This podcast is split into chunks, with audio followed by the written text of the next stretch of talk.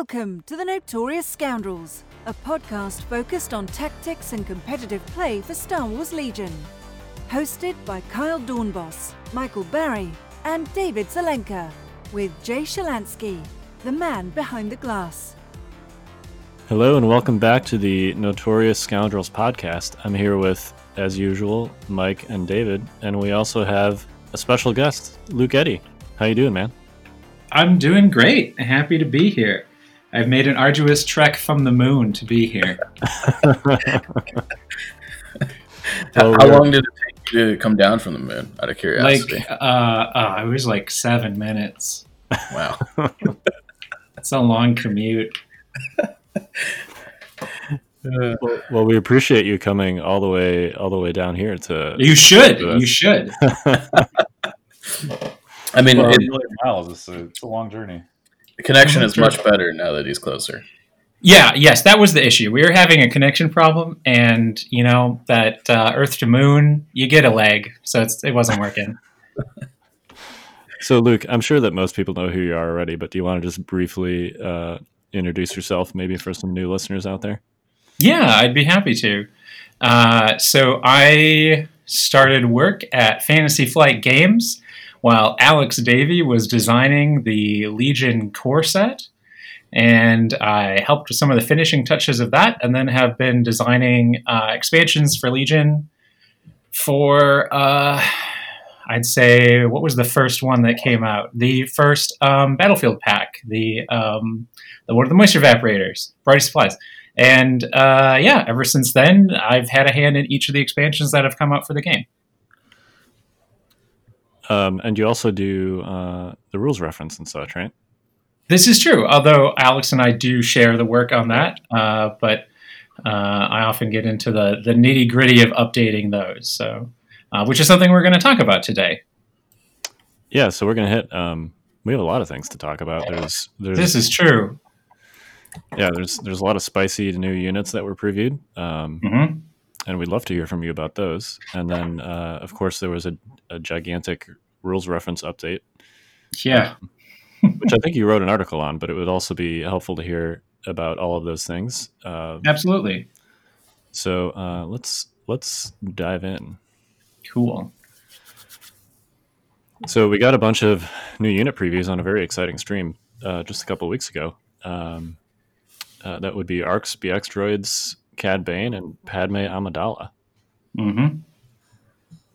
Um, do you want to just talk about like I know Alex talked about them on the stream a little bit, um, as far especially with respect to the models and things like that. Do you want to just talk about sort of the um, like the design philosophy behind each of these units and what you guys were going for as far as mechanics and how they play on the table? And yeah, absolutely. Maybe let's start with the uh, the the commando style units first, the arcs and the BX droids. Sure. Yeah. So um, it seems like people are excited for both of those, which is great. Um, these are, uh, I'm sure, as everyone knows, these are the first special forces units for the new Clone Wars factions, um, and both of them sort of have some similarities with the first um, special forces units released for the original two factions, um, the Scout Troopers and the Rebel Commandos. Uh, but also, of course, they have some of the things that makes them unique for their respective factions.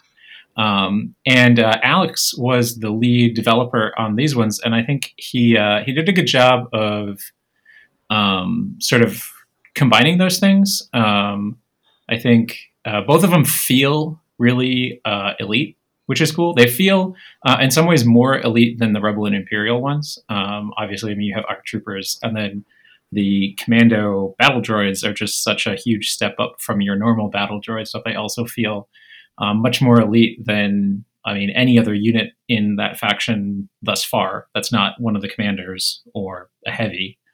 Um, I think the design ethos for those was to sort of have a, a um, have the options that the player has mechanically um, reflected in the options that they have to hobby them, and vice versa. So as you saw on stream, we highlighted the miniatures themselves a lot, and we had um, Corey DeVore there to um, one of our sculptors to talk about um, just the the minis themselves. Uh, and so, like you know, they highlighted how the um, the commander droids have shields and swords, and those are both options that you can actually um, choose as assembly options when you're making the minis. And both of those cards uh, make the unit operate in different ways. Plus, you have the two other heavy options for them. Um, Alex mentioned there's the sniper, and then there's also the saboteur mini. So the units themselves have a lot of um, customizability, but also sort of like you can tailor them to what your preferences are or what role you're trying to have them fill. So they're meant to sort of be, um, they're sort of, they will sustain the special forces slot for those units um, in a sort of an expansive way. They're going to fill it in, you know, they'll fill that slot with a lot of different options um, just by nature of the options they have. Um, so it's a good first unit for them to get. It gives them some uh, each of the factions long range capability, so they're more on parity with the Rebel and Imperial factions. Um, it gives the um, the Separatists, in particular, the uh, uh, an area denial option with the Saboteur. Um, they have uh, they all can scout, so it gives them the, the ability to sort of like similarly move up um, and sort of advance that battle line uh, at the start of the game. Uh, and then with the uh, the swords and shields option too, you can opt for more survivability, or um, you can sort of have uh, one of the weaknesses that the separatist faction has a little bit is that their only like brawler units or melee units are their two really expensive commanders. And so while the commander droids aren't really like a true dedicated melee unit, for pretty cheap, you can at least make them competent in that role and as sort of a tar pit unit. Um, so it really op- opens up a lot of options for both of the factions. Uh, so I wanted to, to also ask you about um, the ARC troopers. Um, I don't know how much you can say, of course, but we we've seen that uh, Fives and Echo are going to make an appearance um, in that. Unit. Yeah. Um, you want to talk about some of the some of the new angles with the ARC troopers we saw in the article that was released, uh, the one titled "To the Limit," that there are uh, jetpacks coming, and we're actually going to have yes, there are now in the game that is not limited to just a hero. It's going to be on a on a full fledged unit. So, uh, can you talk about some of the the decisions there and how you think that's going to impact the game? Yeah, well, both of these units, a lot of the um, the mechanics were theme driven. So, like, we weren't not going to give ARC troopers jetpacks. Like, they got to have those.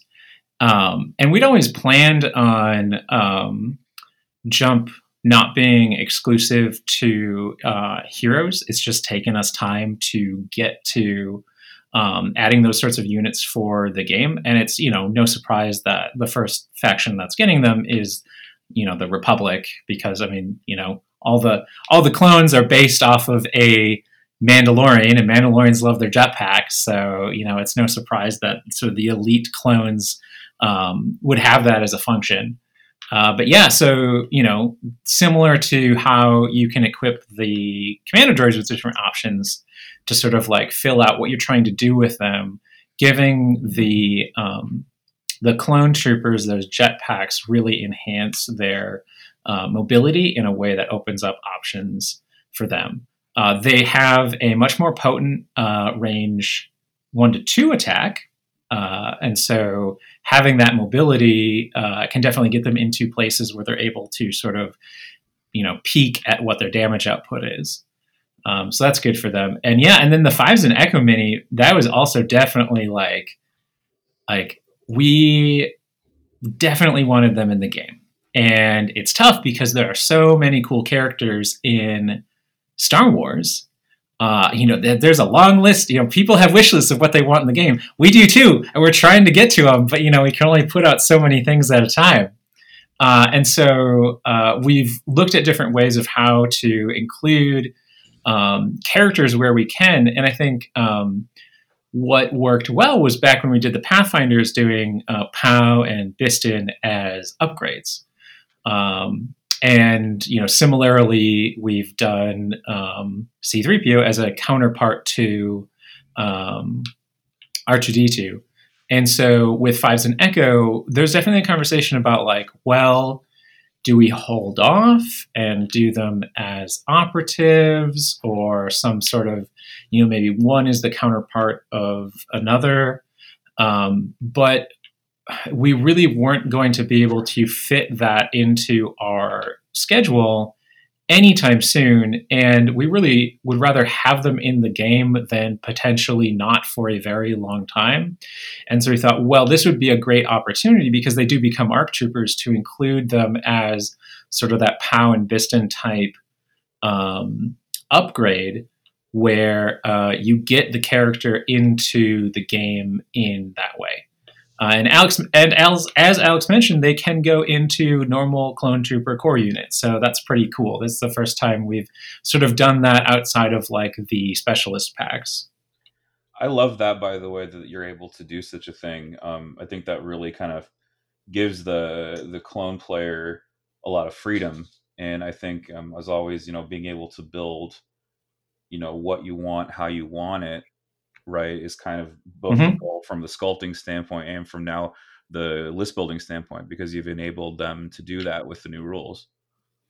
Yeah, no, I'm glad you're picking up on that because that's like that is something you're going to see in the future in other ways too. Where as we um, sort of increase um, our capabilities as far as sculpting goes, we want to sort of reflect that in the miniatures as well, and or the uh, mechanical capabilities as well, the customizable options there. And I think um, you know there's a lot of other ways in which you know we're going to open up sort of some list building options that um, you know in some in some respects sometimes it's maybe not like oh this is like you know the most competitive way to run something, but it's a cool thematic um, choice, and so uh, that's something you'll see more of in other ways as well. Can you talk about? You alluded to a little bit, um, but uh, of course you can see a lot of different weapon options for both the arcs and the BX droids. Can you talk a little bit about um, like what we could potentially see there as far as weapon upgrades and stuff are concerned? Sure, yeah. So for the BX droids, um, there's the swords and the shields as armament upgrades. And then for the heavy weapons, as I said, there'll be a sniper and there'll be a saboteur. For the um, ARC troopers, uh, Fives and Echo are each a miniature and they, oper- they, they occupy that uh, heavy weapon slot.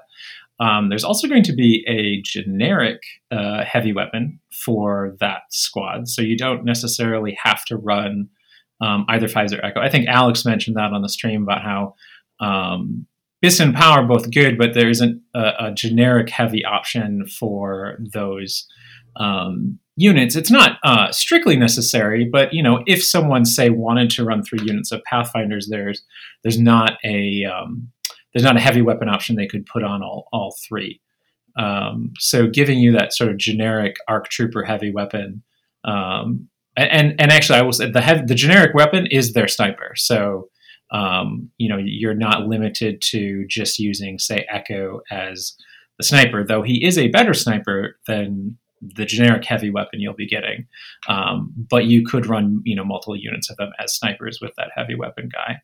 And then as far as the armaments go, the only one they're getting is the um, jetpack. So it's it's not really adding a, a, weapon per se, but it's adding a um, or is that gear? Actually, never mind. I lied. That's gear. They don't have the armament slot, but they do have that gear as a a, a, a an option unique to um, them and uh, Rex, which is kind of cool too that he can take that. Oh man, that's awesome that you can put that on Rex. Yeah, yeah. It's it's he he doesn't have it all the time, but you there's definitely uh, moments in the Clone Wars where um, like the 501st will be using jetpacks and he's a part of that obviously and so he'll have one too. Um, yeah in the clone wars you definitely see jetpacks as kind of a like they're there if it serves the story. Kind of anyone can get a jetpack i guess if they submit the right paperwork. Uh, but more so arc troopers so that's that's who has it in legion. There's actually an episode where obi-wan uh, gets a jetpack as I recall from from the. Uh, yeah, yeah, I do remember that. Yeah, you know, sometimes just the Jedi Force jump isn't quite enough. Yeah. What, what would that? That would give him what, like jump three or something? That'd be. Yeah, it's it's what's it's uh yeah it's multiplicative, of course, or additive. Stacks like all of the keywords. Jump three. Yeah. Exactly. Yeah. Exactly. Um, speaking of uh, characters, do you want to talk a little bit about uh, Cad Bane? Yeah, Cad Bane is definitely an exciting one. Speaking of the Clone Wars, um, yeah, there were. Uh, I know there's a lot of speculation about what uh, operative would come up first for the Separatists, and uh, Cad Bane won the raffle, so congrats to him. uh, but uh, he'll be fun. Yeah, he um, he obviously has some similarities to existing bounty hunters, so um, I think it won't be a total surprise on how to play him. But he also has some some wrinkles. For example, he um, does not have a jetpack, but he has little like rockets on his boots, so he doesn't get that speed bump that like Sabine and um, Boba have, um, or Jump Two, but he has Jump Jump One, which is useful. Um, and then uh, he still just has pistols, but he gets um, steady, uh, which is I don't think that's been on any unit other than the um, the snowtroopers until now. So he sort of play, you know, so he doesn't have he doesn't have a range three, but you know, performing an attack after moving is uh, is pretty great. So he plays, you know, slightly differently, but not wildly differently than the other bounty hunters we've seen. Um, so people will kind of know what to expect uh, a little bit, but then of course he has some really wild command cards that will definitely make him play differently. Can you talk about at least the one that was uh, talked about on stream? I'm in control, the two pip. Uh, yeah, I can. In fact, I, I will bring it up. Um, I will say, you know, I, I don't want to uh, spo- spoil anything else, especially when there are pending uh, marketing articles. But people have noticed that there were some uh, tokens for him that had not been seen before, and I can say that those are a part of uh, one of his command cards that uh, does some fun things uh, with a little bit of bluffing uh, for players to get into. Bluffing, that sounds really interesting. Yeah. And uh, if my computer will load any files, I'll pull up his 2-pip. Maybe I'll just Google it. I'm on a computer. I mean, it's at this point you probably can Google it, right? Uh, yeah, actually, you know, here I'll go to the. Um, I do have bookmarked the Star Wars Legion uh, Wikia. Let's see if let's see if they have it in here. It's also it's also pinned in the Discord. Oh, I don't know yeah. if that's easier. Uh, that's true. I could go there. Come on, Cad Bane. Where are you? in the meantime, can you talk about um, whether whether you are pro hat or anti hat? I'm pro hat. Like the, here's here's here's the thing. Here's the thing. Listen, as as people have noticed, you know, even on characters who don't necessarily have like multiple outfits they're wearing, you know, we're we're giving you more more options. And for Cad Bane, like, you know, we're looking for ways to allow players to sort of customize that mini and having a hatless thing is an option we're giving you, but I, I'm not advocating it as something you should necessarily do. Yeah, like know? is it really an option? Are you just giving exactly, exactly? That's what I'm saying. You know, it's it's a sort of a, a, a it's a false sense of options, I guess. You you got to give them the hat. Okay, I finally loaded the card here. At start and end of Cad Bane's activation, you transfer any number of his suppression tokens. Uh, yes, to any number of trooper units that range one to two. Yeah, this is uh mean. This is for sure. Um, the the suppression token thing um, obviously you know um, a lot of times there's not like a wild number of suppression tokens out um, the point though is definitely the immobilized token that's mainly what you're trying to do because even just one passing one suppression token um, triggers an immobilized token on that unit well and this is uh, actually a little bit of something maybe we can talk about later with the RRG. But the start of activation, that's that's explicitly now before his rally step, right? Uh, yes, yes. Start is before his rally step. So yeah, so he can get he can get rid of those. Yeah, I, and that's I mean, and it would be it would be frustrating too if you ha- if you had the suppression and you wanted to transfer it and you lost it because of your rally step. So yes, he can do that before he rallies.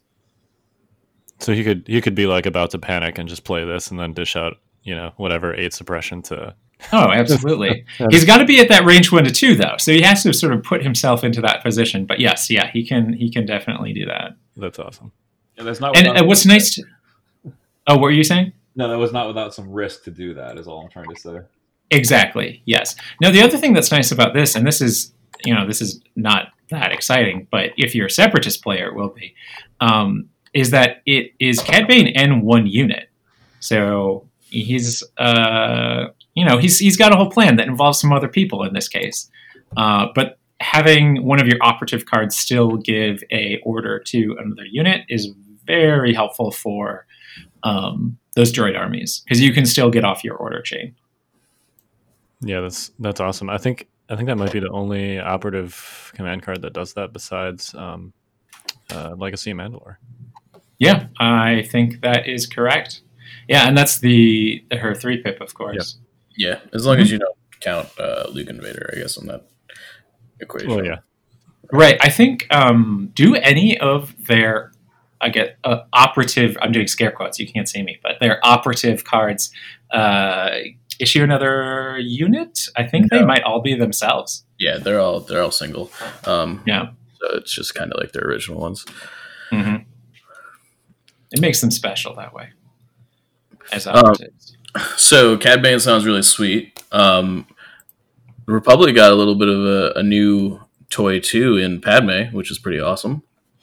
Yeah, yeah. I um to sort of keep a bit of parity there between the two new factions. We um, there's a lot of cool, uh, a lot of cool characters in the Clone Wars who would make great commanders. We wanted to keep a little parity there and pick a character who would make a good operative. And at the top of that list is definitely um, Padme, and uh, there is definitely she has a lot of interesting synergy going on um, in that faction. A lot of her stats seem, you know, on on paper they're like, oh yeah, that's good, that's good. But then combining them with what's sort of going on in that faction just elevates them to another level. It's sort of an insubstantial there.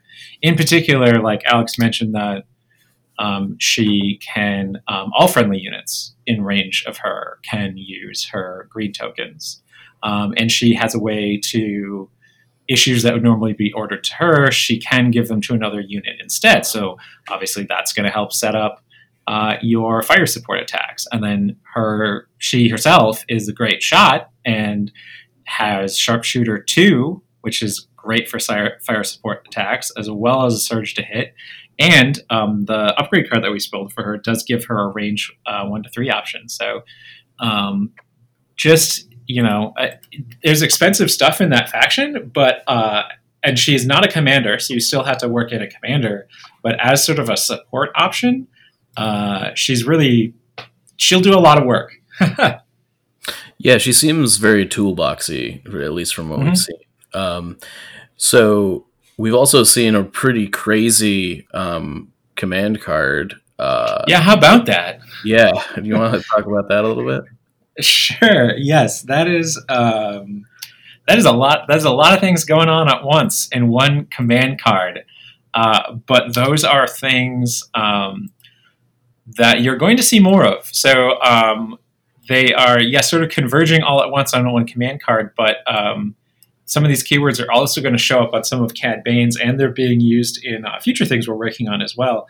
Um, this uh, card in particular, Diplomatic Cover, that we're talking about, introduces two new keywords that are specifically command card keywords. So this is a new thing where it's a a keyword on the command card that gives some sort of um, ability or effect to the card itself. Um, in particular, so um, I'll start at the second half of the card, divulge. Um, it is a exactly the same effect as it was on Operative Vader's three pip, where you reveal the card at a certain step for an effect. Um, so it's not a new concept, but it was something that after doing it once, we realized that we could get uh, more mileage out of this and use it on other cards. And at that point, um, there was no reason not to sort of codify it as a keyword and start saving ourselves uh, some text space as well as like give it its own entry in the uh, rules reference. So uh, divulge deploy unit step then means you know you would reveal this card to your opponent at the start of the specified step, the deploy unit step, um, for an effect. And then the other new keyword on there is um, permanent, uh, which pretty simply just means that once the card is played, it's not discarded at the end of the round uh, like other command cards normally are. So by uh, divulging the card at the start of the game, you're able to give Padme uh, infiltrate, and um, then you're forced to play the card like the Vader one. And then when you go to actually playing the card, if it was divulged, she gains secret mission, so it's infiltrate and secret mission. If you didn't divulge it when you play it, she gains a reliable one instead, which is the keyword we've seen on the phase two clones, meaning she gets the surge token at the start of every round. And as mentioned earlier, friendly units can use her her surge tokens. She's now like a walking surge token bank for people. So two different ways to play the same card. Uh, again, giving players more options. There's a bit of complexity in it, but um, like I said, permanent is a thing we're going to see more of, and this divulge uh, thing is essentially what we've already done with Vader, but also something you'll see more of as well. Yeah, I really like that. There's like kind of a dual option on this card where you're like, okay, if I don't want to do the, the infiltrate secret mission thing, I can be this really great support piece for my army, and I think that really. Mm-hmm kind of you get to define Padme's role at the beginning of the game. It looks like with this card, and that's really yeah, cool. definitely. And you can read um, you can read the board and decide what you want to do. Um, not uh, unlike the loadout keyword for Cassian and Iden, which lets you sideboard some cards. It sort of lets you make a decision. Uh, it's another turn zero decision where you assess the board and decide what is the best way to um, play what I've already brought to the table and and you sort of modify how it's going to be played, what abilities it's going to have, or what upgrades are equipped to it. Well, since you brought up Cassian, um, I would love to to talk about him. Uh, yeah, my boy Cassian. Yeah, the article Covert Ops um, outlines some of the stuff we can expect both from Cassian and from Iden. So, mm-hmm. like you just mentioned, you have the the both the Covert Ops keyword and the um, loadout keywords, which, like you say, you read the board and then make a decision how you want to play, or maybe even in the list building step, um, how mm-hmm. you want to use him. He's he's very much a multi-role kind of, you know, pocket knife kind of guy, where he doesn't have he he can he can be a lot of things for your army. Um, and I think we should we should really talk about his um uh, his marksman and some of the interactions between that and um, the sniper rifle, and then of course Crackshot with his ability to gain a, a standby token, uh, mm-hmm. and potentially you know gets Gunslinger and standby from that really awesome one pip of his. Yeah, so, three attacks if you can make it work. Wouldn't he? Wouldn't it be even before because he can Gunslinger?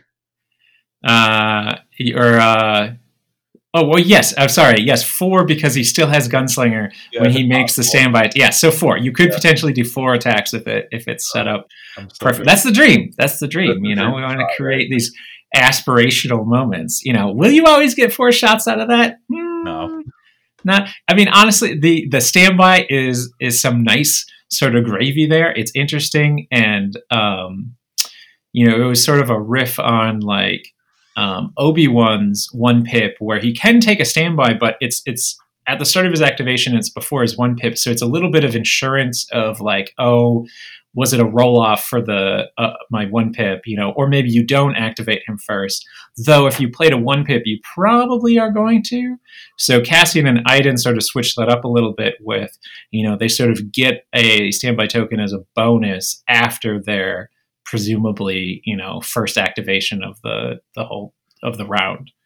Um, but you're at least going to hopefully get gunslinger off um, just on your normal activation attack, and if you have the sniper rifle, um, and that is two you know range one to infinite shots, uh, which is pretty nice.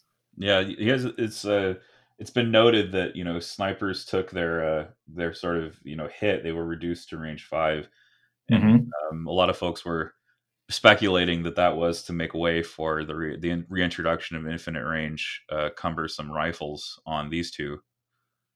Um, you know, actually, the way that um, these things sort of work out is that Cassian and um, Iden were they were designed at the same time as the existing or the old, I should say, uh, infinite range um, sniper rifles. Now, if you look at especially um, Iden's, it bears a lot of similarities to um, those rifles. And there was some concern about introducing another uh, infinite range sniper rifle with a different rank. So um, we tried to sort of change how you play with that rifle a little bit. And that was mainly through the marksman keyword, where you have a very accurate rifle, but you've sort of capped a little bit like the upper limit of how much damage output you're going to do because they don't actually have sharpshooter. So you can't get into a situation where, you know, with light or no cover, you know, you're,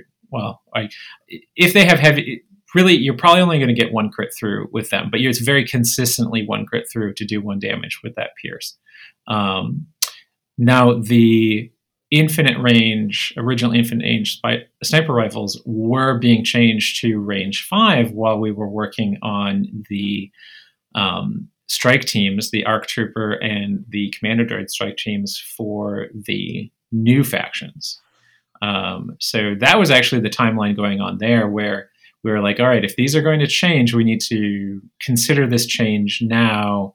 And um, we have to decide what change we're going to make because that will have an impact on the design of the snipers for the new factions. So um, both Cassian and Iden um, were initially designed, you know, sort of like with the existence of those infinite range snipers um, in play, and we tried to do what we could to sort of, you know, mitigate what would be, you know, four possible infinite range snipers at once.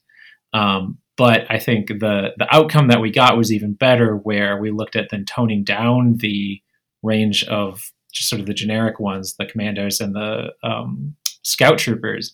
And then at that point, it really made um, Cassian and Iden shine as the only true infinite range snipers. And I think that's uh, appropriate too, because they're their main characters or they're unique, you know, commander characters, and um, you only can have one of them in in a given army. I'm also really digging um, the theme here because I noticed that Cassian has Danger Sense three, just like Jyn with Danger Sense four, just like Paths Mhm. with Danger Yep. Sense three. So you really you can have a a, a Danger Sense army is now very possible with this release. It's true. Yep. Yeah, we sort of try and keep some of that mechanical theme with units that sort of appear together. So you know, it, I, I thought it would be weird if Cassian didn't have it after sort of, again, that's the the theme of the other Rogue One Rebel characters that we've had thus far. Um, he's not quite as good as as Duckin as uh, Jyn is. You know, she has Danger Sense four. He's got three, but you know, it's as good as any of the other Pathfinders. Yeah. It certainly helps in a sniper battle too, because um, you know the snipers usually again is just sort of narrowly trying to get some some hits in and piercing that one block. But if you can roll a couple extra defense dice, it really you know throws the math out of whack. right. It's like a, a I- I like to call it a pseudo impervious. hmm and I think and that yeah, and that was a little bit of our um, again how um, I mentioned we we we were doing the change to the original snipers at the same time as the um, designing the ones for the new faction, and not at the same time as working on uh, Cassian and Iden. Um, but we knew that even if that didn't change, though, with Cassian and Iden, um, they were going to be sort of natural predators to the scout and commando snipers uh, because they'll win that that duel, even if they both had infinite range. Um, Cassian and Iden, I mean, you have six wounds on a character versus, you know, one per mini with two minis, um, plus danger sense, and um, Iden's droid also helps her out the droid, uh, you've seen the spread of the tokens, and there's a shield token in there. So her little Dio will grant her a um, a shield token, and that's real annoying to try and work through as a sniper if you're trying to have sort of a sniper war with her. Yeah, I'm super looking forward to to all of that, and, and as you mentioned, like I'm with the sort of a semi reliable, you know, critical hit. You know, Cassian and Iden become kind of these arc these kind of you know arch snipers where they, Mhm. hunt, Yeah. they can hunt down other strike teams and uh, you know basically beat them at their own game kind of Exactly. It's certainly more interesting too to um, spend aim tokens in that way. Um, similarly, I know Alex mentioned that um, the uh, snipers for the new factions are also going to play with the aim tokens slightly differently. They have to. Uh, they have a new keyword called lethal, where they have to spend the aim token to gain Pierce one on their weapon, one aim token for Pierce one, um, up to a maximum of one, so not more than that. Uh, but they have to choose to spend that aim token to gain that Pierce and not on the reroll. So um, they also sort of play with that a little bit differently. Um, so as far as Iden and Cassian go, you know, um, clearly their sniper rifles are upgrades to their unit cards. Um, do you expect Mhm. them to be um, equipped with those most of the time? Do you feel like was that the main role you guys had in mind for them when you designed them? Uh, yes and no. I, that was a, definitely a role that we um, were giving them to fill. Uh, but both of them have another option for a gun as well. Uh, Iden has a just a, a it's I think it's the uh, the TL fifty, uh, which is just a just a mean range one to three dice with or gun with a bunch of dice. Uh, so she'll she can also just fill sort of a, a, a a regular gunline role as well without necessarily having to be a sniper. And then Cassian as well, his um, his rifle is a double sided card. It has a config, uh, or it is a config. And so flipping it over um, gives him the a different version of that gun. Leaves is cumbersome, and he's now able to. Um, he has tactical on his card, which obviously you can't use while you have um, the cumbersome sniper rifle. Uh, but without cumbersome, that tactical then comes into play. And so uh, when you move away from sniping, he becomes sort of a run and gun um, guy who does actually want to get up and close, you know, up close and personal. So um, I think both of them actually hopefully have um, two very different ways that um, you could play them. Uh, but what's cool because of the loadout keyword and, and also because um, Cassian's weapon uh, can be reconfigured is you can sort of adapt them to um, the role that you need to them to fill like in that particular game. Do you need them to sit back and be the sniper? Okay, they can do that. Do you need to have them move up? Do they need to be like your objective uh, secure? You can do that with them instead on the fly in that game. That's awesome. I mean, I, I, think you know we saw it a little bit with the Padme's command card that you just described there, but these kind of heroes with um, dual capabilities, where you kind of at the beginning of the game get to decide how mm-hmm. they're going to interact with the game state, um, presents some really interesting choices to players. Yeah, it's cool, and that actually that came out of um, that came out of a conversation with uh, Frank uh, Brooks, who works on X-wing and we are talking about, you know, okay, so Iden is a she's from a video game. You she's the character you play in a first person shooter in Battlefront 2. What can you do in a a minis game that sort of uh, is evocative of that, and, and in particular to like how she plays in Battlefront. And one of the things that you can do in that game is uh, when you reach a checkpoint or find a crate in game in the single player mission, um, you can completely change what your equipped abilities and weapons are. And so, out of that, you know, sort of uh, out of that sort of gameplay choice in the video game, we're like, okay, well, how could you sort of do that in a minis game? And it's like, well, they have upgrade cards. You could do some sort of sideboarding. It makes sense for her to have uh, different weapon options um, anyways, because we want to do multiple miniature poses for her, and she uses a lot of different weapons. Um, so it just sort of naturally uh, grew out of that, and then it was just sort of serendipitous that it worked as just as well for Cassian too, who you actually literally see in Rogue One, like before getting off the uh, his U wing, like repacking his bag and changing the configuration of his gun. So it just was a natural fit for both of those characters. And while it does add some more um, complexity to playing those characters into the game, you know, um, there's definitely space in the original factions now to appeal to sort of a more sort of, um, you know, uh, not necessarily like um, not purely a more complex level of play, but you know, as people are more familiar with those original factions, you know, we can do mechanics like this that require more, uh, a little more mental overhead, but out of it you get some more interesting options for the players, more interesting decisions for them to make. And uh, I think you just alluded to it, but um, it's not just for loadout. Is not just for weapons. You can also do like training upgrades and stuff uh, exactly. Yes, you can create a whole branch of a lot of decisions you had to make depending on how many upgrades you want to start equipped to them. Yeah, that's that's that's awesome. Um, so I think uh, I think we want to move on to the RRG because there's a lot to talk about in there. uh, yes, there's a lot of blue text in that that uh, that document, huh? Yeah, I can't actually remember an RRG update that had more blue text than this one.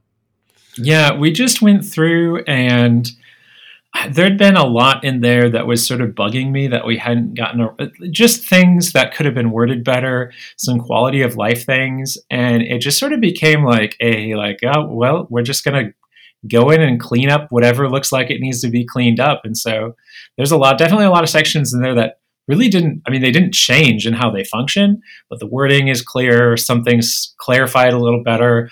Um, there were some places where um, just the wording between um, you know two different entries talking about the same thing neither of them were wrong but they were using different wording. And it was like well let's just change those so that they're the same. So uh, there's a lot of that going on which creates a lot of blue text uh, hence um, the article that we put out to sort of uh, highlight some of the things like the, the more meaningful changes that um, were in there um, and that's something we definitely want to uh, keep doing in the future too. Is you know sort of release um, an article to accompany an update to the rules reference guide. I know um, in some of the the um, video and computer games I play, I appreciate when there are uh, patch notes that developers put out.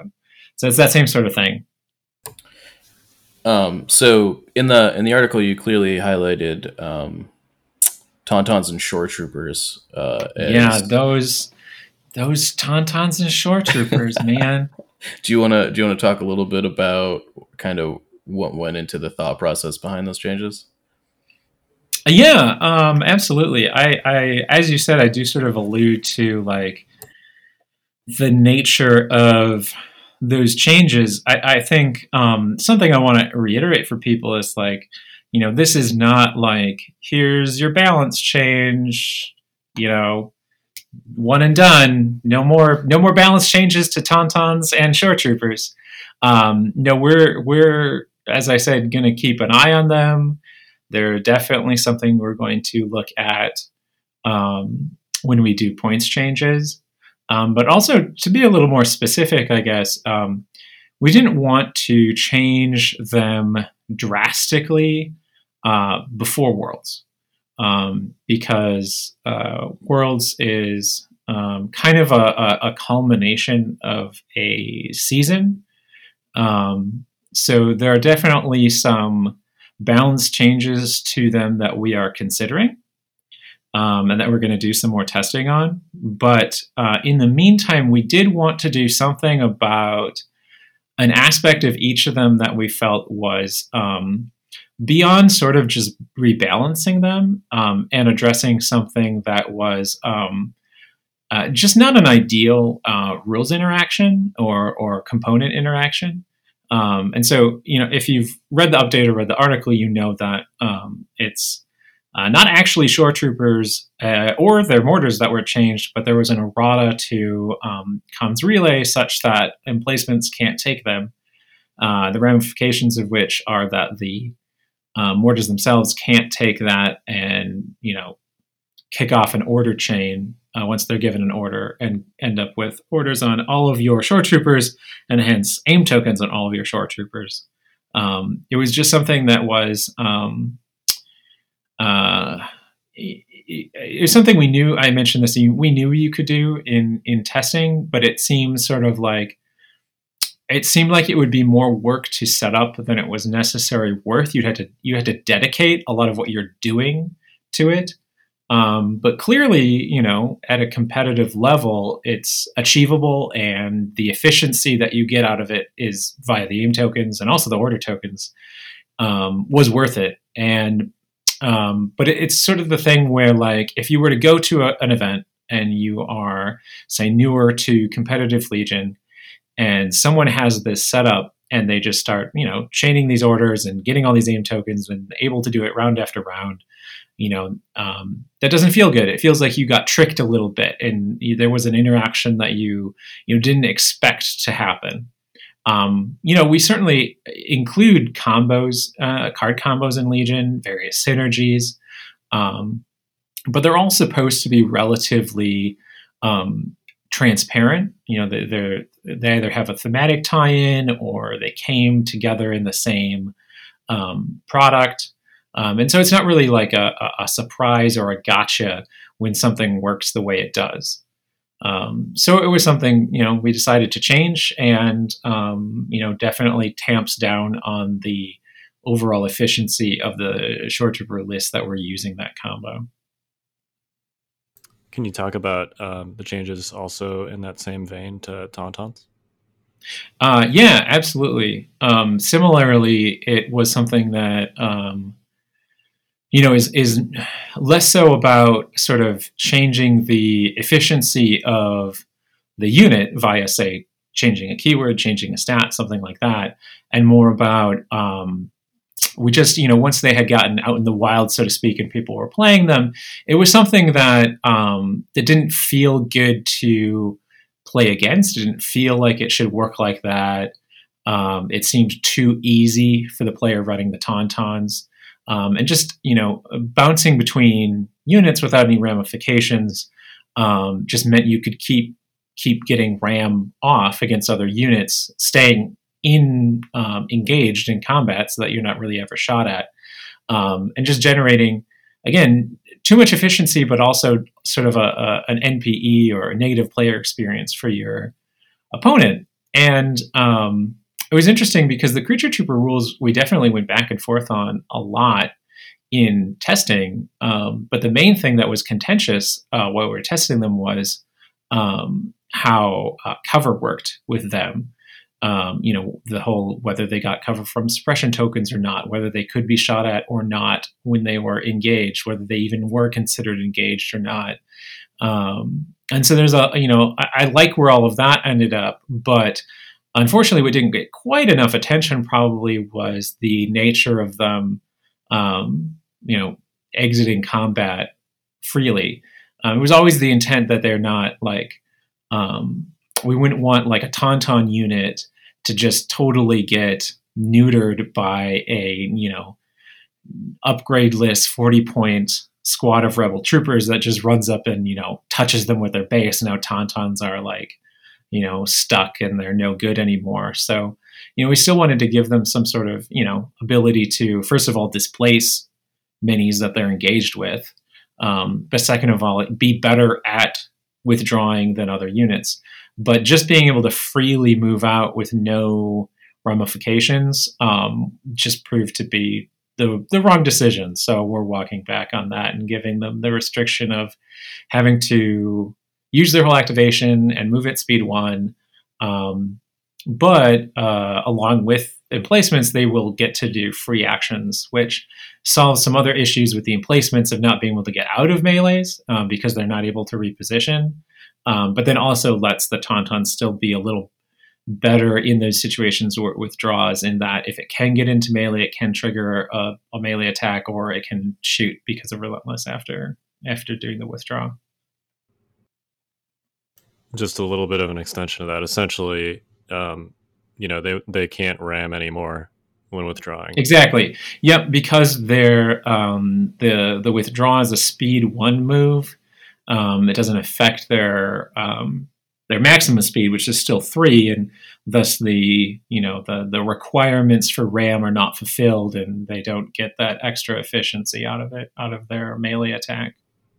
And it also just tamps down on their range. That's the biggest thing too. You know, moving out of you know combat at range three with the freedom to do another free move or another move is you know, I mean, that's their normal distance, but have, being reduced to one speed, one move really cuts down on the distance they can travel going out of a melee. So another sort of like ninja change to creature troopers in here is uh, that they can no longer climb and clamber. Yes, that's true. That's uh, uh, yeah, that is a bit of a ninja change. You're right. I mean, I mentioned in the article, so it's not a secret. Yeah. But yes, um, yeah, and that was um, and again, like you know, yeah, it's a little a little tweak to them too. It's it's not super. Dra- well, I mean, it's certainly not as drastic as you know the change to um, withdrawing. Um, but that was as much of a sort of a, a, way to do a little bit of rebalancing as it was to just make some of these movement rules a bit easier to remember.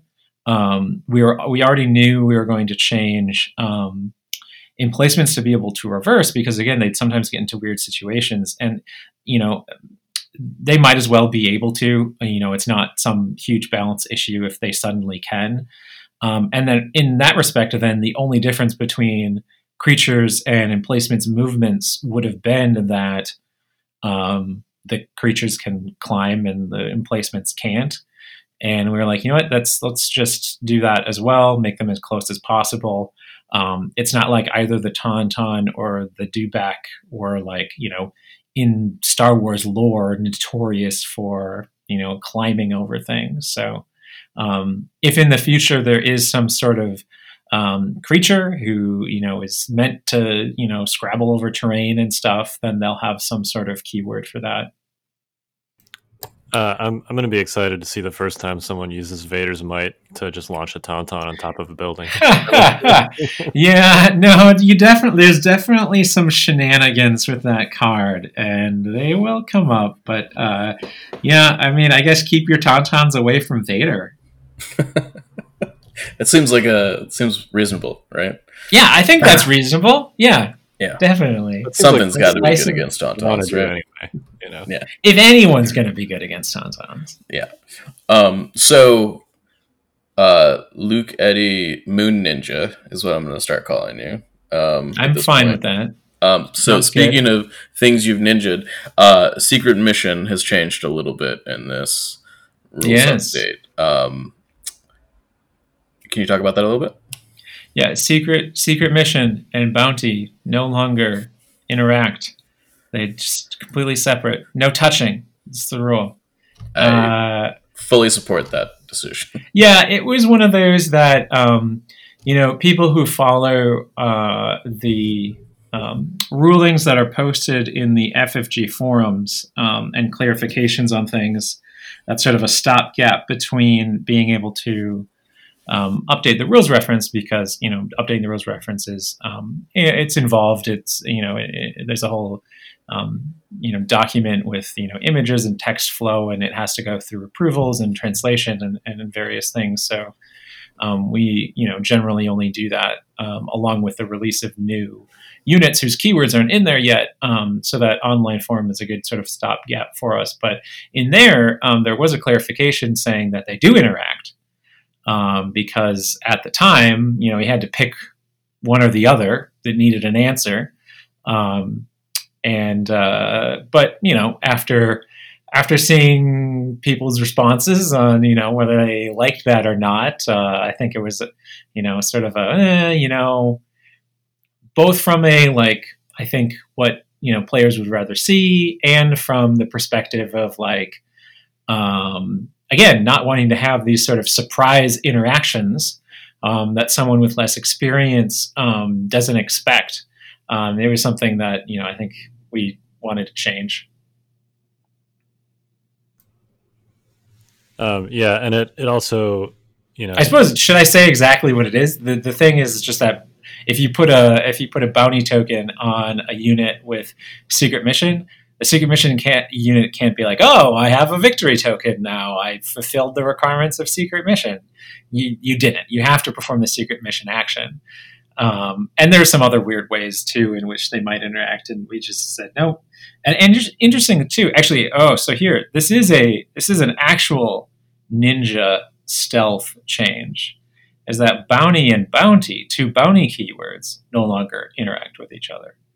So if I steal, uh, if I get a bounty, say I'm Bossk, me personally, Luke Eddy is now Bossk, and I kill my quarry, and I get a victory token on myself my opponent, then, who let's say has Boba Fett, uh, under the old wording of the rules reference, if that Boba Fett killed me, Bossk, while I had a bounty token, uh, that Boba Fett would get the token. I keep saying bounty token, I mean victory token. Sure. Um, that now uh, no longer would happen because the that victory token was not placed on Bossk due to the bounty keyword at the beginning of the game. Um, so that token would just be lost. No bounty. So no more. Exactly. No more stealing. No more stealing bounties from each other. Uh, no more R two D two cashing in on a bounty for himself, whatever that was. so just to clarify that a little bit, I actually I didn't notice this change, and I'm looking at the rules reference guide right now and being like, oh, he's right. Um, yeah. so, but what that does not preclude you from doing is say having Boba and Bossk in the same list and having multiple bounty targets. They still can cash in on either. Correct. Correct. The the bounty keyword when checking whether the token transfers doesn't care whether it was the bounty keyword that put that particular victory token on.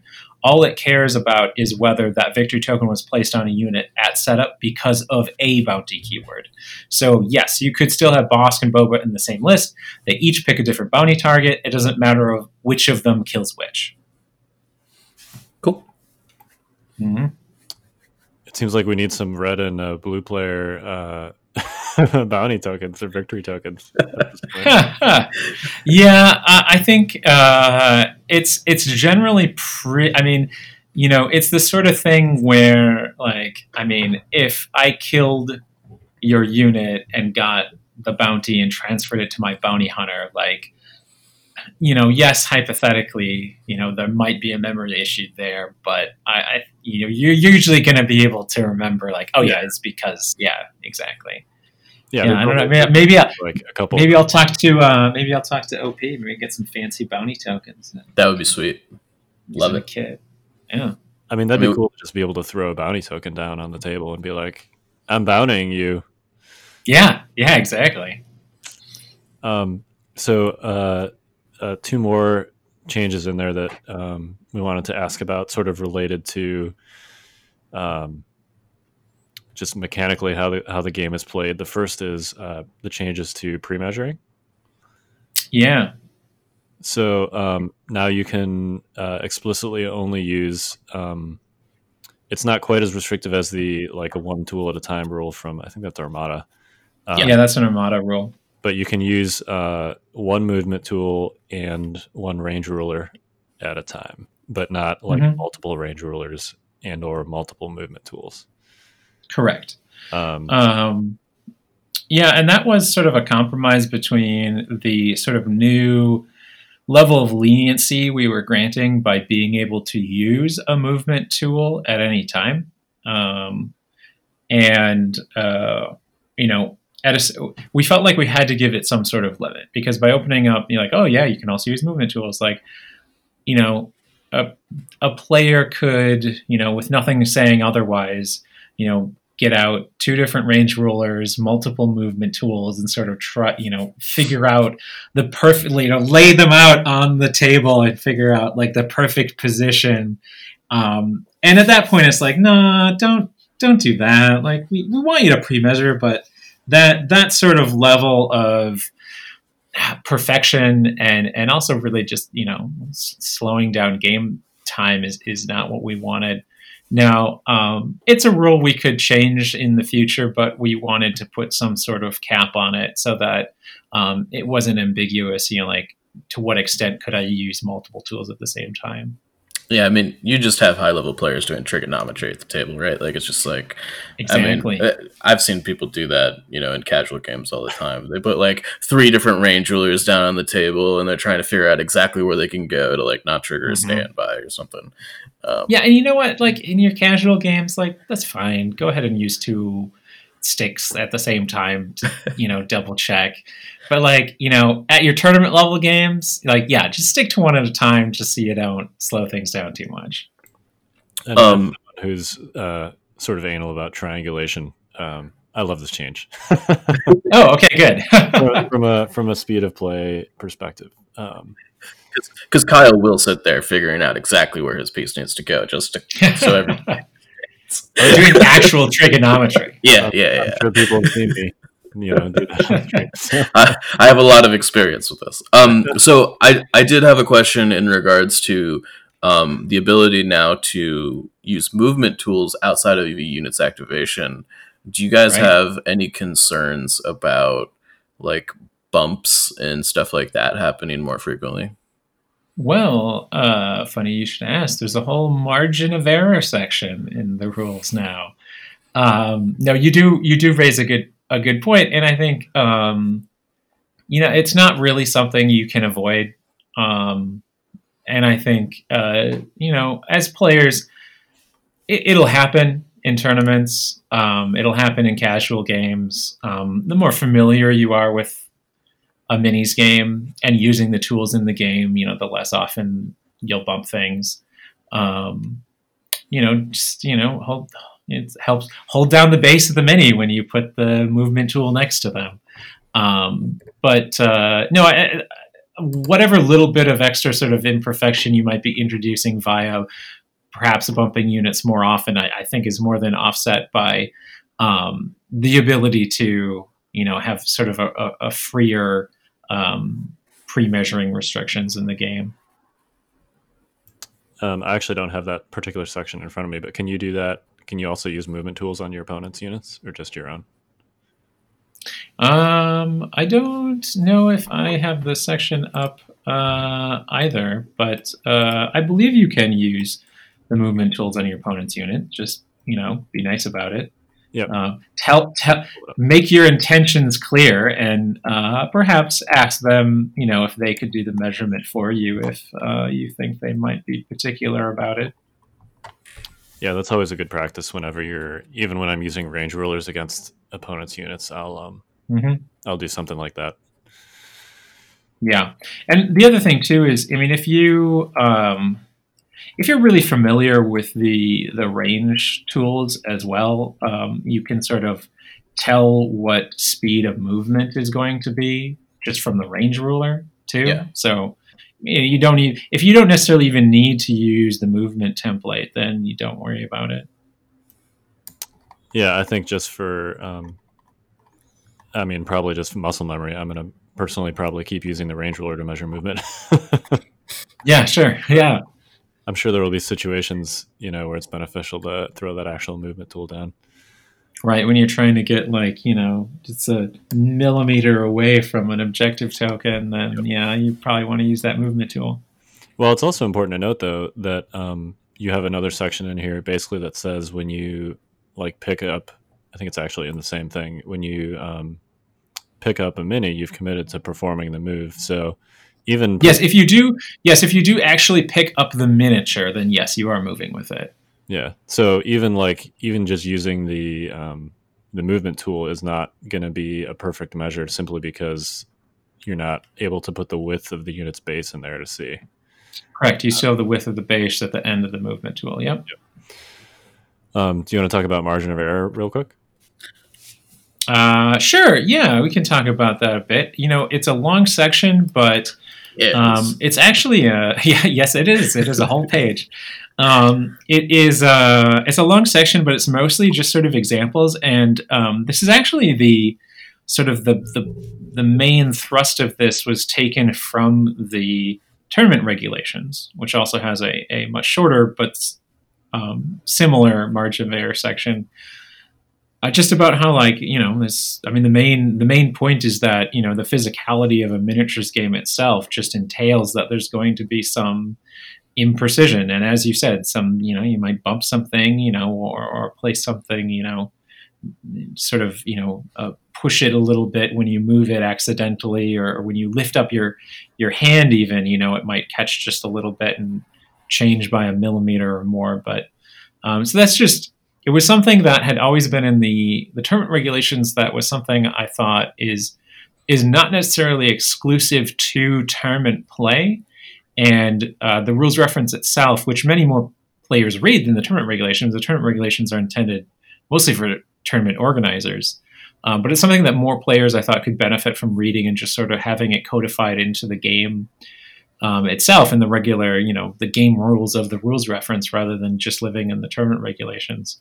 Um, so the main the main thrust of it is just about the hey, it's a physical game, uh, and then it goes on though with a bunch of examples about um, how um, the minis themselves, um, the part that's not on the base, is not meant to sort of impede certain a- mechanical aspects of the game. And um, I guess what's not explicitly stated here, but um, what is definitely an intent is um, we don't want to like uh, hamper the um, the hobby side of Legion. Legion is very much a hobby game, and some people, you know, will take um, the miniatures and add to them or convert them and, and you know change the way they're posed or, or, what they're doing on their base and we didn't want that to have a, um, a detrimental effect on playing the game itself so um, you know having to explain how to sort of ig- ignore the miniature while playing a miniatures game um, you know took a, a bit of text and some examples but you know sort of the, the intent of that is to um, um, you know, not have the the cool factor of the mini itself get in the way of the mechanics of the game. Um, yeah, I think that that's really important, um, just to kind of make it. I don't know, just just not like terrible to have to like finically like put everything back to where it needs to go every time. Um, mm-hmm. So, in kind of the spirit of margin of error, um, you know, Alex had mentioned on one of the previous streams uh, recently. Oh, I, you going to ask about silhouettes? I'm going to ask about silhouettes. You, yeah, oh, man. Um, so I read your mind. You, it's it's like we didn't talk about this beforehand. it's like you didn't have a list of what you wanted to talk about ahead of time, right? Um, yeah, yeah. So it would be great, I guess, if you could talk about that in any capacity that you can talk about that, and I guess um, also maybe.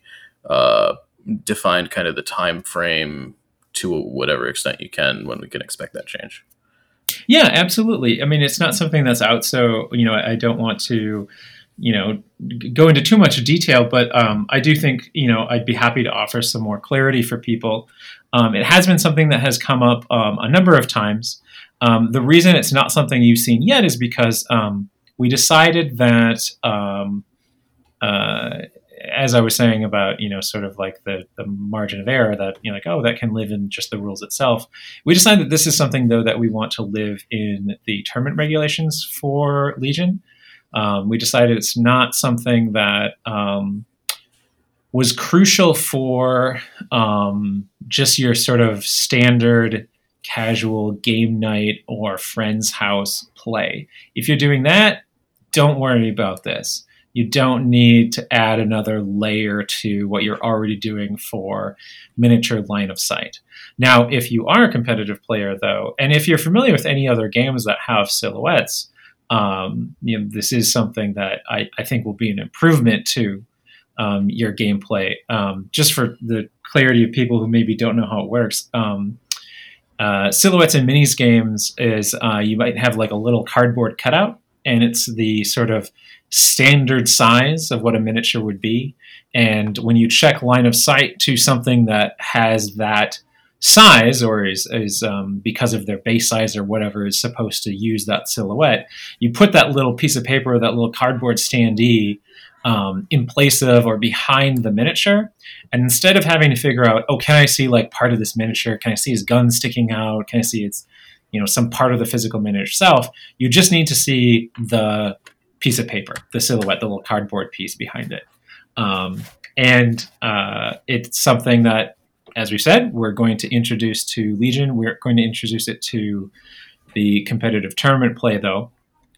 Um, and uh, I'll say it's it's something that is only going to be for um, standard non-emplacement, non-trooper or uh, non-creature troopers. So only things on that small 27 millimeter base uh, will use it. All the other vehicles and creatures and things will just line of sight as they always have. Um, but uh, as you mentioned, the connection with the margin of error thing is that um, this is intended to allow players more freedom in their hobbying, not have to worry about oh I sculpted some you know awesome flame jet coming out of my snow trooper uh, flame trooper, and now when I'm standing next to a building, it sticks out and I can be shot at. Um, so it's going to open up more freedom there, and um, as people saw on the stream, you know, like you're getting more troopers on flight stands, and under the old line of sight rules, uh, that's really more of a that's a that's a disadvantage being yeah. up on that. But it looks really cool, so like you still want to do it. Um, so exactly with the introduction of the silhouettes, then that will um, alleviate that problem. I mean, I think that that's a great change. As soon as I saw the ARC troopers, and this was before you know silhouettes got talked about, I was like, well, um, I'll, put, I'll put the jetpack upgrade on them, but I'm definitely not putting them on flight stands ever because um, uh-huh, that just doesn't, you know, it wouldn't have made sense uh, to do that exactly. Yeah. Um, so I think mm-hmm. that this change is great. Um, cool. I think I think yeah. that that's a that's a pretty awesome answer. I, I'm I'm loving that. Yeah, I don't know. I mean, have you guys played any games that use um, the silhouettes at all? Uh, no. Normally, I'm shooting Kyle's Luke's lightsaber from you know. I, I, can see, see the tip of it over some crates, you know, and I'm like, oh yeah, uh, you thought he was in heavy cover, but uh, I got the tip of his lightsaber, so sorry. Mm-hmm. Um, yeah, that's and, a good example of something that uh, we are going to curtail with this the the Wookiee unit leader is also now very excited that he can proudly hold. Yeah, holding holding that sword up above his head. Now there will be some minis who don't like it. You know, those those kneeling snipers. They just got a little taller. but you know, I, I I think you know that is that is what it is. You know, I think it's it's definitely going to benefit a lot more units and especially hobbied units than or minis, I should say, than you know have a negative impact. Um. So I know that we didn't talk about this question ahead of time, so please feel free to tell me to take a hike. No, no, but, by all means. Um, it, should we expect some sort of product to be associated with these silhouette like uh, cutouts or whatever they're going to be? No, so there won't be a product for them. It's not something that we wanted to. Well, it's certainly not something that we wanted like gated behind a product you have to buy. Um, is this something we could potentially see um, in a product down the line? Um, say as like a, a, a, piece of cardboard punch, you know, that's certainly a possibility. Maybe as an OP prize, something like that. Um, but we are going to provide the um, we'll provide the exact dimensions, and we're going to provide a um, a printable uh, cutout uh, online. So you'll be able to uh, uh get it from the website um, you know, it'll print out exactly the size it's supposed to be, and you can just cut it out. And then from there, if you want to say um, glue it to um, cardstock, or once you have the specifications, say cut it out of something else yourself, you know, laser cut it out of something, you'd be more than welcome to do so. Awesome. Um, that I think that that sounds like a very reasonable way to do it. Um, yeah. Do you expect these changes to be in effect at Worlds, or is this probably no. So that's... that's... something else I could offer some some clarity on.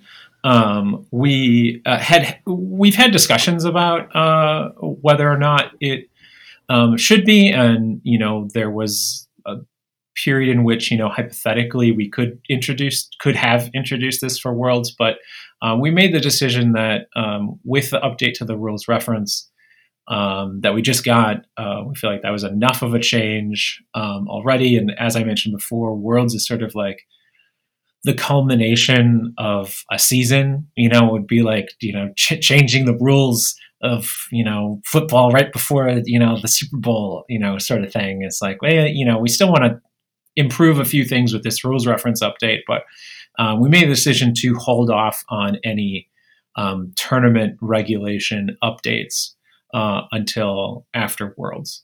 Um, and now I will say that was not just because of the um, um, the silhouettes, um, but the other thing that's also been mentioned a few times is a change from uh, strength of schedule to margin of victory for um, tournaments. And that is something we've been working on and something that, along with the silhouettes, will be in an update to um, the tournament regulations. But even more so than the silhouettes, changing how you calculate tiebreakers was something that, even though we are excited about changing it and we think we have a good um, alternative to strength of schedule, was not something we wanted to introduce, you know, like right before the, the biggest tournament of the season for the game. Yeah, that makes that makes a lot of sense. Mm-hmm. Since it's kind of like the closeout of the uh, you know the last year of competitive Legion. Exactly. Yeah. Yeah. I mean, you know, and and yes, players will have to change um, some lists based on um, the update to the rules reference. You know, um, for anyone going in with tauntauns, um, they don't necessarily have to change their list, but they may have to, you know, change how they play, they'll have to have some new rules in mind for um, Imperial players running Shoretroopers. If they were doing like a comms relay, um, you know, order chaining, then yes, they obviously have to change their list because the you know mortars can't take those anymore. But you know, Shoretroopers themselves are still viable, so it's not a it's not a, a drastic change. Um, so there there will be some changes, um, you know, some some things to take into consideration, but you know, um, yeah, like you said, it's not really anything wildly different than what people have been playing up to this point, and so it is still sort of a reflection of like you know this is you know again sort of like the the capstone of you know this last you know, the meta we've had leading up to this point. So um, in the RRG are also a lot of brand new keywords that we haven't seen before. Uh, this is true. A lot of those new keywords appear to relate to the vital assets expansion. This is correct. Yes, keywords and new types of cards and new miniatures even. Yeah, so do you want to just talk about vital assets? It's um I mean, yeah. this is this is the first time since priority supplies that we're getting any sort of new objectives. So I know, right? We should have done this sooner. Yeah. Well, I mean, it it sort of seems like it's coinciding with the end of a season, which I think is kind of cool. Yes, as we keep mentioning, yeah, it does. It works out. It works out nicely that way. Um, yeah, uh, it's we had. Uh, I might have mentioned this before on one of our live streams that um, we had always planned on doing a pack, another pack of upgrades, and it sort of got pushed out because of um, introducing the new factions. Um, and so we are like, well, you know, we got to make room in our schedule for what is you know a, a massive chunk of new units of you know the, the the groundwork for two new factions. And so, uh, yeah, Vital Assets got pushed out a bit, but it is coming out. And uh, unlike first one, which had one of each card, uh, this will add three of each card, which uh, will be definitely exciting. And now you're up to eight possible cards in each category. Uh, three of each, yeah. Yep. Uh, so some of the cards, I think um, I was checking uh, ahead of time to see what had been uh, in articles or already spoiled in the stream, uh, or had most of their uh, mechanics shown in the um, rules reference. Uh, and so I think at this point, people people figured out that of the three objectives, there's one that is the hostage exchange, one that is a um, payload that uses the bomb carts, uh, and then one that is a, a, bombing run that uses the uh, bomb or mine miniatures themselves, um, and they're all they're all pretty they're all pretty wacky, pretty different. We definitely um, uh, when we were working on this, there was a, a kind of a, our our mo was that um, we weren't going to plan on all of them being competitively viable, but if they ended up being that way, then great. We were fully prepared to choose uh, several of these to be like, hey, these are casual play only.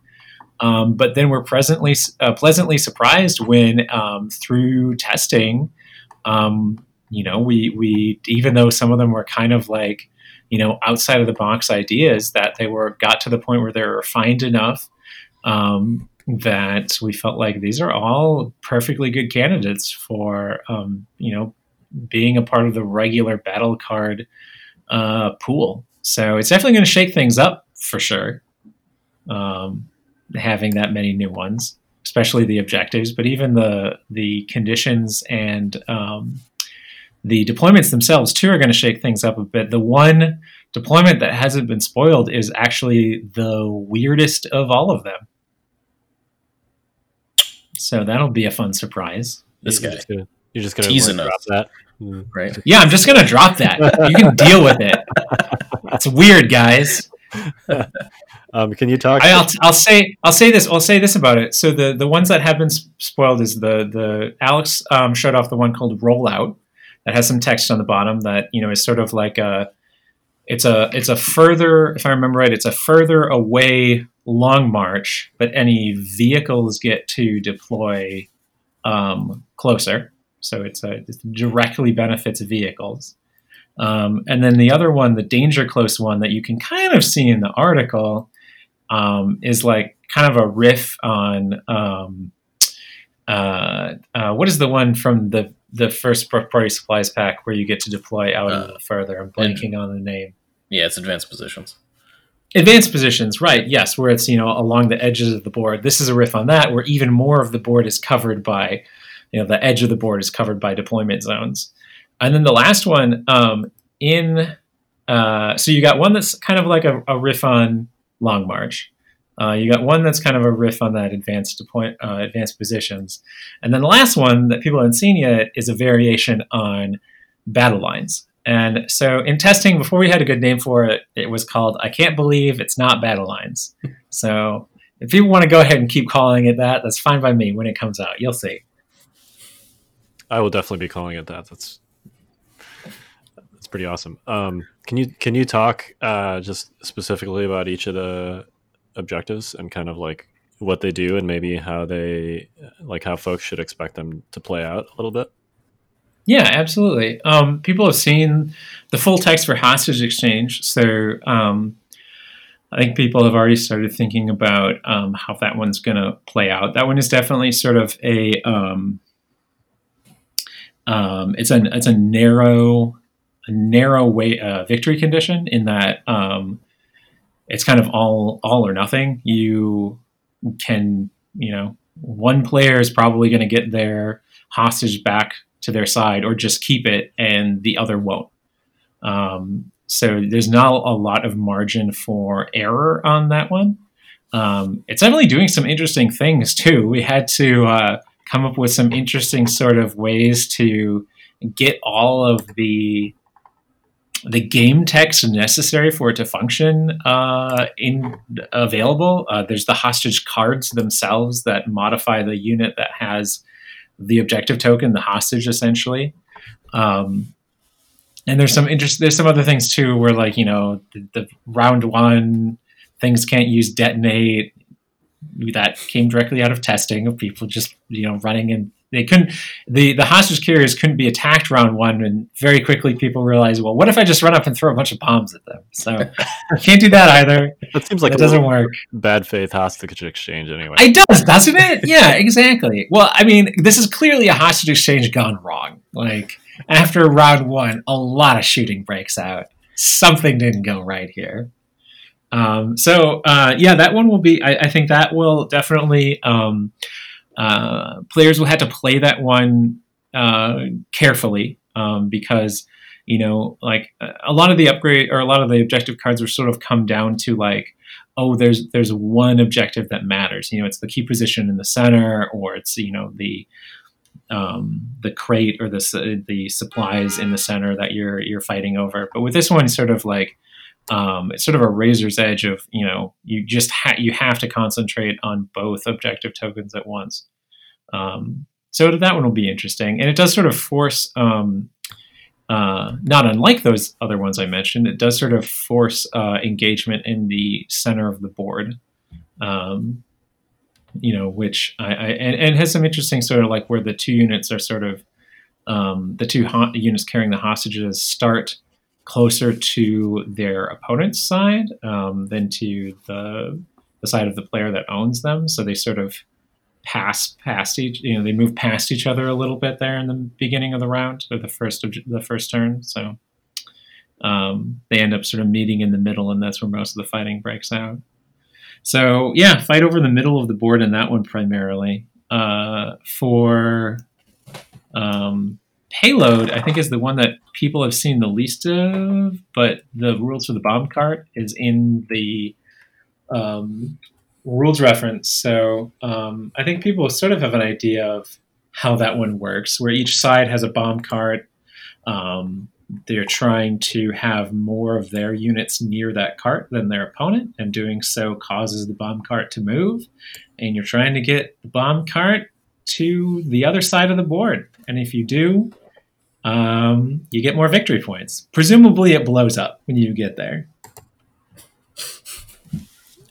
That's a uh, very um, reminiscent of like a lot of like video game like Dota esque. Uh, well, I would say, uh, yeah, yes, actually, and uh, in fact, uh, Frank Brooks, who I mentioned earlier, also helped with the design on these battle cards specifically. And Frank and I are both TF2 players, and there was no question that we're going to try and put payload into Legion. it, it, it is just literally TF2 play, payload. Fair enough. I mean, there, yeah. there's a reason it's a it's a mission in video games like that, right? Is because it sort of forces you to fight over a specific area and then push. Oh yeah, um, yeah, exactly. Now, in TF2, I will say I usually prefer the offense defense payload maps, you know, upward being the best of them. Uh, but in order to keep things, uh, we weren't going to do something truly asymmetrical for um, like a, a, regular, you know, that's more sort of what we do in the scenarios. So this is one where both players have a bomb cart. So what ends up happening in this one too is similar to the hostage exchange one, um, while not necessarily the middle of the board, um, because of the way things can shake out, there's inevitably going to be a point where um, the two carts are going to move near each other, and that's going to be a conflict zone. Um, there can be a couple turns where each team sort of clumps around their own cart to get it moving, uh, but don't actually like engage until the carts themselves sort of converge at a point where they sort of have to cross each other's paths. Yeah, it, this also um, the way you're describing it makes it sound like uh, saboteurs probably have a little bit of play here and like making it so that your opponent's minecart can only go certain places or whatever. Otherwise, oh, definitely, yeah. Your... Well, and and what's tough, what's interesting too is um, the the carts move at a decent clip. They move speed two each round, um, but in order you. Uh, at the end, you're going to get each side is going to gain victory points relative to sort of how far their cart got. So by um, choosing a longer route, you're actually sort of risking um, winning the game. And so you honestly might just plow headfirst into uh, a whole bunch of charge tokens if that's the closest route to where you need to go. Hmm. So certainly potential for some carnage in payload. Speaking of bombs, do you want to talk about the last objective real quick? Yeah, speaking of bombs that actually blow up, uh, this one, uh, bombing run, um, I now I'm gonna have to say here, I don't actually know how much of this one has been spoiled. I think maybe Alex showed this one on the stream, so people have seen that uh, similar to Minefield, it has a um, it has a weapon um, profile on the bottom of the cart for an area attack uh, when the bombs blow up. Um, this was one that was um, interesting to design because um, uh, we came at it from the perspective. Some of the other ones uh, we came at from like what would be a cool plastic piece we could do. What what is the like um, what is the the physical componentry of this new objectives pack? Um, whereas Bombing Run actually started as um, what is the kind of objective that we'd like to see in the game? And uh, there was a number of things we wanted to hit. Uh, mainly, we wanted to give vehicles sort of an insubstantial advantage. Uh, what I mean is, it doesn't specifically mention vehicles, but vehicles are generally going to be better at this objective um, because at the beginning of the game, you assign these bombs to some of your units, and those units are trying to get to an opponent's deployment zone. So it's not uh, dissimilar from, uh, say, you know, your um, uh, breakthrough, where you're just trying to get into your opponent's zone. Um, but uh, getting getting close and dropping it off and blowing it up is probably going to catch you in the explosion. And generally, a, a vehicle is going to care much less about an attack that, while it surges to crit, does not have any impact or anything. Um, so, and, and also, if you have speeders, um, they're going to do a great job of zooming in and dropping off the bomb.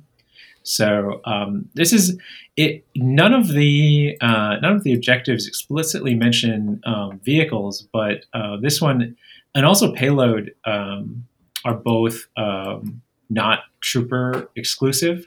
Um, only troopers are going to be able to drop pick up a bomb um, that was dropped, but that's sort of an edge case, anyways, since you start with the three each side's three bombs start um, on a vehicle or not a vehicle on a unit, and generally that's the unit that's going to take them. You know, try and score with them. Um, hostage exchange, while it it does have to be a trooper unit carrying the um, hostage, they're definitely going to be vulnerable to um, a lot of fire while they're trying to do so. And in that respect, having your vehicles sort of wade in and be the ones laying down fire gives them something to do as well, even though they're technically not scorers in that one. Um, but bombing run in particular was like, hey, what would be a, an objective that like vehicles can definitely have a bit of a leg up on, can su- succeed at a bit better than troopers maybe. Well, and it seems like generally with with all these objectives, um, you know, you're creating situations where each force has to kind of go out of its what would be an entrenched position and like be forced to engage, which also correct to favorite yeah. vehicles, um, because you know armor doesn't care about cover most of the time. So that's that's true. Yes. Yep. Yep. Definitely. Yeah. And yeah, similar like with the hostage exchange, where um, you know a a trooper to if if the hostage gets dropped, a trooper would have to run out of cover to go pick that up. Um, and bring it back across the board. And as I said, they're generally going to be being fought over or being dropped more sort of in the center, and that's generally not a very safe place to be. A vehicle, though, as you say, you know, really doesn't. It's not trying to hide behind a barricade. It can move up and sort of, you know, especially like an ATST with a good, you know, field of view. You know, can sort of sit there and take, you know, get close enough and then just take shots and try and hammer the unit that's trying to scoop up the hostage and run away with it. So, um, so you're going to be at Adepticon, is that right? I am, yes, and I'm super excited about it. I have not been to Adepticon before, so I'm looking forward to it. I'm looking forward to, um, you know, seeing uh, a lot of Legion players who new and people I've seen before as well, previously at other tournaments. Well, I certainly hope that you will uh, you will come by the stream and see us. I absolutely will. Yes, I am planning on it. Awesome. Well, um, thanks so much for your time, and um, we're we're all very excited about all this new stuff that's uh, dropping in the near future. It seems like. Yes, definitely. Yes, I'm, I'm glad to hear you are. All right. Well, we will um, we will see you uh, in a month or so at Adepticon. Yes, looking forward to it. See you guys then. Will will all of the uh, notorious scoundrels be represented there at Adepticon? We will. Yeah. In Uh, fact, Ah, the, yes. the the entire Fifth Trooper network. So the Scoundrels, um, and Evan, and then also uh, Mike and Zach from the blog all will be there. So yep, That's awesome. That's awesome to hear. yeah, we'll be uh, we'll we'll be holding down the stream in various capacities too, collectively. So I mean, yeah, some of you guys got play too. So Well, actually, that's straight uh, up. All of all of us have qualified, so we're we're Oh, no. yeah, yeah. So it's it's posed kind of a logistical issue. Do you So do you need me- do you need me to run the stream while you guys play? Is this what the, is that what this is? if you're offering, yes. All right, I'll see. I'll see what I can do. I'll see what I can do. we, we certainly would not turn down a significant portion of guest commentary if you wanted to do that. All right, sounds good. all right. Well, thanks, Luke. Um, and uh, we Yeah, are, absolutely. Thank you. Uh, super grateful to have you on, and we are the Notorious Scoundrels. I'm Kyle, I'm Mike. and that's David's drop that's going to go in there. And we'll see you next week.